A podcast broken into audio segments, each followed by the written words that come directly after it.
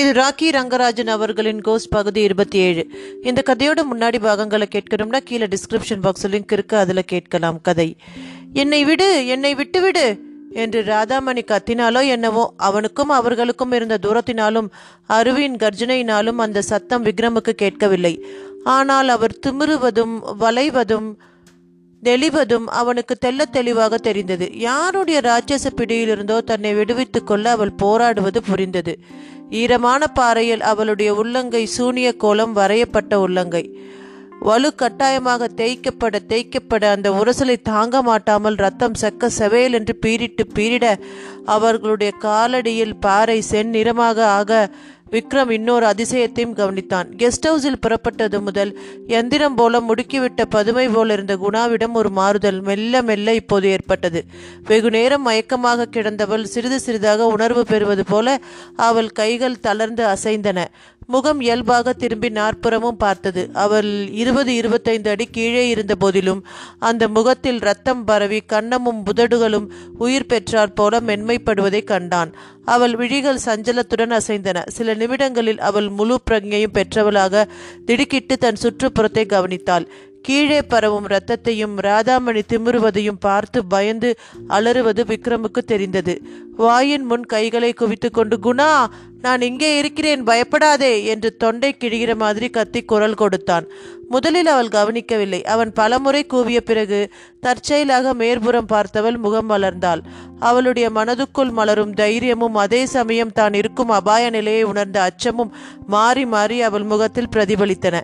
விக்ரம் என்னை காப்பாற்றுங்கள் என்று கீழே இருந்து அவள் கூவினாள். இரு கைகளையும் அவனை நோக்கி நீட்டினாள். பதட்டத்தில் அவளுடைய கால் பிசகிவிடக் கூடாதே என்று விக்ரம் நடுங்கினான். அங்குல அகலம் வழுக்கினாலும் அவள் கிடுகிடு பாதாளத்தின் தண்ணீர் பிரளயத்தில் விழுந்து உரு தெரியாமல் சங்கமித்து விடுவாள் என்பதை உணர்ந்தவனாக குணா ஜாக்கிரதை ஜாக்கிரதை அசையாமலிரு என்று கத்தினான்.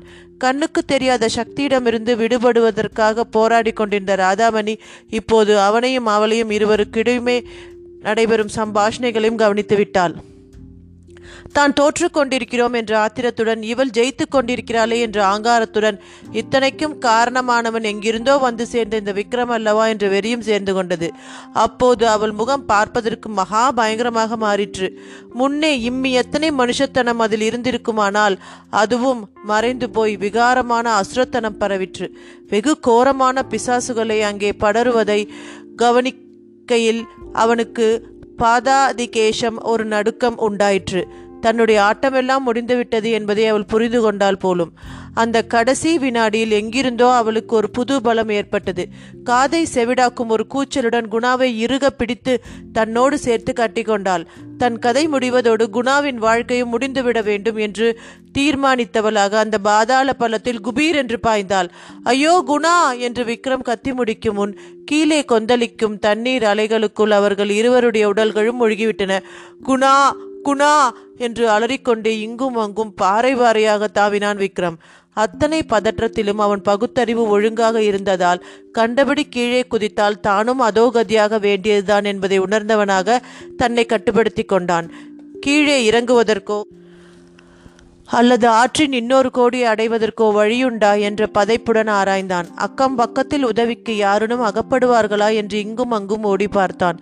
ஒரு காக்கை குருவி கூட பறக்க காணும். கீழே நோக்கினான். சுழித்து கொண்டு ஓடும் கட்டாறு எகிரி குதித்து சிரித்து கொண்டிருந்தது. குணா குணா என்று பலம் கொண்ட மட்டும் கூவினான். அவனுடைய கூவலுக்கு பதிலே போல அவனுடைய பிரார்த்தனைக்கு பலனே போல அவனுடைய வேதனைக்கு மருந்தே போல அந்த அற்புதம் நிகழ்ந்தது. தான் காண்பது கனவா அல்லது நனவுதானா என்று தெரியாமல் அவன் அதிர்ச்சியுற்றான். கண்ணை கசக்கி கொண்டு பார்த்தான். ஆம் ஆம் சந்தேகமில்லை. அந்த பாதாள நுரையிலிருந்து குணாவின் உடம்பு மேலெழுந்து வந்தது சிறிது சிறிதாக. தண்ணீரில் மூழ்குபவர்கள் உயிர் பிரிந்ததும் சவமாக மேல்வரப்புக்கு மிதந்து வருவார்கள் என்று அவன் கேள்விப்பட்டிருந்தான். குணாவுக்கு மரணம்தான் நிகழ்ந்து விட்டதோ என்று அவன் துடித்து கொண்டிருந்த போதே தண்ணீர் பரப்புக்கும் மேலாக எழும்பி வந்தது குணாவின் தேகம். இன்னும் மேலே இன்னும் மேலே இன்னும் இன்னும்.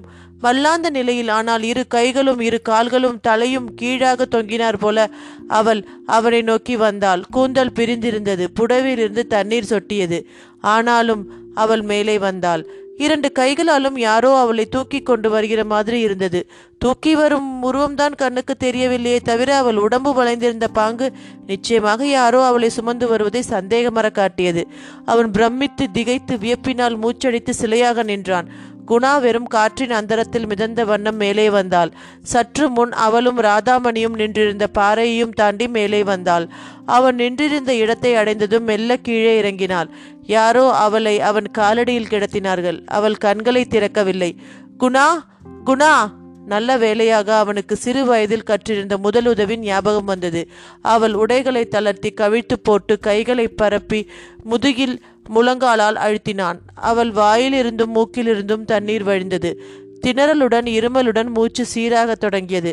வானத்தை நோக்கி கை கூப்பி இறைவனுக்கு நன்றி சொன்னான் விக்ரம். குணா குணா! இங்கே பாரு குணா! கண்ணம்மா என்ன பாரு என்று மெல்ல அவள் காதருகே வாய் வைத்து அழைத்தான். அவள் புரண்டாள் முனகினாள் இமைகள் படபடுத்தன பிறகு மெதுவே கண்ணை திறந்தாள். அவள் உதடுகள் என்னவோ முணுமுணுத்தன குனிந்து கூர்ந்து கேட்டான் ரத்தினம் ர- ரத்தினம் என்று அவள் முனகுவது புரிந்தது. ரத்தினமா யார்? என்று அவன் திகைத்தான். அதற்குள் அவளுக்கு பிரக்ஞை மேலும் அதிகரித்தது. குனிந்திருக்கும் அவன் கழுத்தை தன் இரு கைகளாலும் மாலையாய் கோர்த்து கொண்டு ரத்தினம் இ- அண்ணன் ரத்தினம் என்றாள். அந்த உண்மை அவனை மூச்சடைக்க செய்தது. ரத்தினம் அவள் அண்ணன். இரண்டு நாளாய் புரியாததெல்லாம் அவனுக்கு புரிந்தது. குணா தன் அறைக்குள் ஒரு பேய் நுழைந்ததாகச் சொன்னது. ராதாமணியும் குணாவும் பெரிய பாணியை நோக்கி போனபோது இன்னொரு உருவம் பின்தொடர்ந்து வருவது போல தனக்கு தோன்றியது. ராதாமனின் சூனிய கையை பலவந்தமாக அழித்தது. கடைசியில் பலவீனத்தால் திணறியபடி குணா விளக்கினாள். தண்ணீரில் விழும்போதே யாரோ தாங்கிக் கொள்கிற மாதிரி இருந்தது. அந்த ஒரு வினாடிதான் அந்த முகத்தை பார்த்தேன். என் அண்ணன் அருமை அண்ணன் ரத்தினம் கொடைக்கானல் ஏரியில் மூழ்கி இறந்து போனவன் இந்த சூனியக்காரியிடமிருந்து அவன்தான் என்னை காப்பாற்றி இருக்கிறான் அவள் மெதுவே எழுப்பி தன் தோளில் சாய்த்து கொண்டான் விக்ரம். மெதுவே மெதுவே ஈரம் உலர்ந்து கொண்டிருக்கும் முகத்தையும் நெற்றியில் ஒட்டி கொண்டிருந்த கூந்தல் இழைகள் வெகு அழகாய் விடுபட்டு அருவிக்காற்றிலே சிரித்து கொள்ளும் அற்புதத்தையும் பார்க்க பார்க்க அவனுக்கு பரவசமாயிற்று. அந்த பரவசத்தில் அவன் பேச்சிழந்தான். அந்தி வெளிச்சம் கண்ணுக்கு தெரியாமல் கவிழ்ந்து கொண்டிருந்தது. அருவியையும் காடுகளையும் மலைகளையும் தவழ்ந்து தவழ்ந்து இருள் போர்த்தி கொண்டது. முகத்திரைக்கு மேல் முகத்திரை மூடிய மாதிரி பெரிய பாணி தன் தனித்தன்மைகளை இழந்து கொண்டிருந்தது. பகல் வெளிச்சத்தின் கதை முடிந்து விட்டதை பார்த்து பிரமித்த மாதிரி காற்று கூட அசைவற்று நின்றது. அதோ அங்கே ஓயாமல் வீழ்ந்து கொண்டிருக்கும் அருவியைப் போலவே தானும் குணாவும் ஒரு இன்ப உலகத்தில் வீழ்ந்து கொண்டிருப்பதாக அவன் உணர்ந்தான். அவன் அவளை எதுவும் கேட்கவில்லை. அவளும் அவனை எதுவும் கேட்கவில்லை. இருவருடைய நரம்புகளுக்குள்ளும் அற்புதமான சாந்தி பரவி இருவருடைய இருதய துடிப்பும் ஒன்றாக சேர்ந்து இயங்குவது போல் இருந்தது.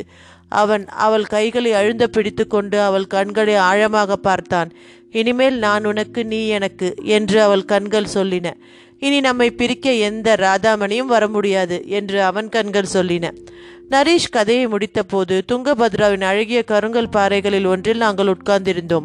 சலசலவென்று நதி ஓண்டிக் கொண்டிருந்ததால் குணாவின் அதிசய கதையும் ஒகேனக்கலின் நீர்வீழ்ச்சியும் என் கண்முன்னே நிகழ்வது போன்ற பிரம்மை எனக்கு ஏற்பட்டிருந்தது. வா போகலாம் என்று நரீஷ் எழுந்தான். ஈர வேட்டியை கட்டிக்கொண்டு அவனை பின்தொடர்ந்தேன். ராகவேந்திர சுவாமிகளின் மந்திராலயத்துக்கு செல்லும் வழியில் பக்தர்களும் சேர்ந்து கொண்டவர்களும் கூட்டம் கூட்டமாக எதிர்பட்டார்கள். அவர்களில் பலர் தொழில்நோய்க்காரர்கள் குழந்தை செல்வத்துக்காக நேர்ந்து கொண்டு வந்துள்ள பல கணவன் மனைவிகள் கல்யாணமாக வேண்டும் என்று பிரார்த்தித்து கொண்டு வந்துள்ள கன்னிப்பெண்கள் ஓ ஒருவரும் அவரவருக்கு தெரிந்த நாமாவளியோ தோத்திரத்தையோ மெல்லிய குரலில் சொல்லிக் கொண்டு சென்றார்கள். எல்லோருடைய முகங்களிலும் நம்பிக்கை எதிர்பார்ப்பு ஆவல். என் நடை தயங்குவதையும் என் முகத்தில் வேதனை படருவதையும் நரீஷ் கவனித்து விட்டான். என்ன ராஜா? என்றான். எனக்கு என் சொந்த பிரச்சனை ஞாபகம் வந்து விட்டது நரீஷ். என் கஷ்டம் தீருமா? என்றேன் குரல் தழுதழுக்க. கட்டாயம் தீரும். இல்லாமலா இத்தனை ஆயிரம் பேர் இங்கே அலைமோதுகிறார்கள். நம்பிக்கையுடன் இரு. மந்திராலயத்துக்கு வந்தவர்களுக்கு பலன் கிட்டாமல் போவதில்லை. இருந்தாலும் நரீஷ் என் கஷ்டம் என்னன்னா ஷ் சொல்லாதே என்று மீண்டும் அதட்டினான் அவன். உன் கஷ்டத்தை சுவாமிகளின் சந்நிதியில் அவருக்கு மட்டுமே கேட்கும்படி சொல்லு. மனித காதுகளில் போடாதே என்று முன்போலவே எச்சரித்தான். கோவிலுக்குள் சென்று முதலில் ஆஞ்சநேயரை வணங்கினோம். ராகவேந்திர சுவாமிகளின் சமாதி உள்ள பிருந்தாவனத்தை தரிசனம் செய்து கொண்டே ஐந்து இடங்களில் ஐந்து நமஸ்காரம் பண்ணினோம். அரச மரம் வேப்ப மரங்களின் கீழே நாகப்பிரதிஷ்டை பண்ணி வைத்திருப்பதை கண்டுவிட்டு திரும்பிய போது சுவாமிகளின் சமாதியில் பஞ்சாமிரத அபிஷேகம் நடைபெற்று கொண்டிருந்தது. அதையும் அடுத்து நடைபெற்ற அலங்காரங்களையும் பக்தர்களின் திருக்கூட்டத்துடன் சென்று நின்று தரிசனம் செய்தோன் தூபமும் தீபமும் கோஷமும் மந்திரமும் அந்த புனிதமான சூழ்நிலை என்னை நெகிழ வைத்தது. ஆஞ்சநேயர் சன்னதிக்கும் சுவாமிகளின் சன்னதிக்கும் நடுவே அகலமான மேடை ஒன்று இருந்தது. இரண்டொருவர் அங்கே உட்கார்ந்து மௌனமாக தியானம் செய்து கொண்டிருந்தார்கள். நரீஷ் நாமும் கொஞ்ச நேரம் உட்கார்ந்திருக்கலாம் என்றேன். நானே அதைத்தான் சொல்ல நினைச்சேன். ஆனா அதற்கு முன்னாடி இன்னொரு முக்கியமான வேலை இருக்கிறது. அதை முடித்து கொண்டு வரலாம் வா என்று அவன் என்னை வெளியே அழைத்துச் சென்றான். முக்கியமான வேலை என்று அவன் குறிப்பிட்டது சாப்பாட்டைத்தான். ஆயிரக்கணக்கானோருக்கு மந்திராலயத்தில் அன்றாடம் அன்னதானம் நடைபெறுகிறது. அதற்கான சீட்டுகளை வாங்கி கொண்டான் ஹரீஷ் திரும்பி வருகையில் ஒரு மொட்டாவான ஆள் என்னை இடித்துக்கொண்டு தாண்டி சென்றான். கொஞ்ச நேரமாகவே அவன் என் பின்னாலும் பக்கத்திலும் பின்னாலும் வந்து போய்க் கொண்டிருப்பதை கவனித்திருந்தேன். கொஞ்சம் அவசரக்காரனாக தோன்றினானே தவிர மற்றபடி எந்த விதத்திலும் கெட்டவனாக தெரியவில்லை. இருந்தும் எனக்கு ஏனோ அவனிடம் ஒரு வெறுப்பும் கோபமும் ஏற்பட்டன. சில பேரை கண்டால் காரணம் இல்லாமலே நமக்கு வெறுப்பு வருவது ஏன் நரீஷ்? அதுவும் அந்த ஆளை எனக்கு பிடிக்கலையே. போன ஜென்மத்தில் நானும் அவனும் எதிரியாக இருந்திருப்போமோ? என்று நண்பனை கேட்டேன். நரீஷ் இருக்கவில்லை. அவன் முகத்தில் சிந்தனை கோடுகள் ஆழமாக வரியிட்டன. போன ஜென்மத்தில் தான் எதிரியாக இருக்க வேண்டும் என்பதில்லை. எட்டு ஜென்மம் பத்து ஜென்மங்களுக்கு முன்னால் கூட நானூறு ஐநூறு வருடங்களுக்கு முன்பு கூட பகமை ஏற்பட்டிருந்து திடீரென்று இன்று வெடிப்பது சாத்தியம்தான் என்றான். நவநீதனுக்கு அப்படித்தான் நேர்ந்தது. நான் அவனை தூண்டவில்லை. எதுவும் பேசாமல் அவன் முகத்தை நோக்கினேன். அவனுடைய அடுத்த கதை தானாகவே வருமென்று நினைத்தேன். வந்தது. ஐநூறு வருடத்து பகைமை. நடுத்தர வகுப்பினரின் சராசரியான பிரதிநிதி நவநீதன். அந்த வர்க்கத்தின் பொறுமை பொறாமை ஆசை அச்சம் நம்பிக்கை அவநம்பிக்கை பலம் பலவீனம் எல்லாம் அவனிடம் இருந்தன. பழைய மாம்பழத்தின் இரண்டு சாரி தெருக்களில் சின்ன குடித்தனக்காரர்கள் எப்படி இருப்பார்களோ அப்படியே அவனும் இருந்தான். வாசல் பக்கத்து ஜன்னலில் கண்ணாடியை மாட்டிக்கொண்டு ஷேவ் செய்து கொள்வான். சர்க்குலேட்டிங் லைப்ரரியில் வாங்கிய பத்திரிகைகளை படித்துவிட்டு பத்திரமாக திருப்பி கொடுப்பான். இரண்டு வயது பையனுக்கு இருமல் ஜுரம் வரும்போது தோளில் சாத்தி கொண்டு டாக்டரிடம் சென்று பார்மசியில் கடன் சொல்லி மருந்து வாங்குவான். பிளாஸ்டிக் கூடையுடன் ரங்கநாதன் தெருவுக்கு சாயங்காலம் போய் புடலங்காய் வாங்கி ஒடித்து போட்டுக்கொள்வான் மனைவி சரளா அவனை கேட்காமல் புடவை வாங்கினால் பகலில் திட்டிவிட்டு இரவில் இரவில் சரணடைவான். மவுண்ட் ரோடில் ஆனந்த் தேட்டருக்கு அருகே ஒரு டெக்ஸ்டைல் கம்பெனியில் அவன் டைப்பிஸ்ட். அதன் தலைமை அலுவலகமும் துணி ஆலையும் அகல அகமதாபாத்தில் இருந்தன. சென்ற மூன்று மாதமாய் அங்கே வேலை நிறுத்தம் என்று இங்கேயும் ஆபீஸை மூடி வைத்திருந்தார்கள். நல்ல வேலை சென்னை அலுவலகத்தில் சம்பளம் மட்டும் ஒழுங்காக தந்து கொண்டிருந்தார்கள். இன்று தான் அகமதாபாத்தில் ஸ்ட்ரைக் முடிந்து இங்கே ஆபீஸை திறந்தார்கள். இருபத்தேழு ஊழியர்களுடன் அவனீதனும் அப்பாடா என்று பெருமூச்சுடன் உள்ளே நுழைந்தான். அன்று புதிய மேனேஜர் நியமிக்கப்பட்டிருக்கிறார் என்று சொன்னார்கள். ஒவ்வொருவராய் அவருடைய அறைகளுக்கு போய் தங்களை அறிமு அறிமுகப்படுத்தி கொண்டு வணக்கம் தெரிவித்துவிட்டு வந்தார்கள். நவநீதனும் போனான். புதிய மேனேஜரின் முகத்தை பார்த்ததும் மின்னல் மாதிரி ஒரு எண்ணம் அவன் மனதில் உதித்தது. இந்த ஆளை கொல்ல வேண்டும். இத்துடன் இந்த பதிவு நிறைவு பெறுகிறது. இந்த சுவாரஸ்யமான கதையின் அடுத்த பதிவோடு விரைவில் உங்களை சந்திக்கிறேன். நன்றி. வணக்கம்.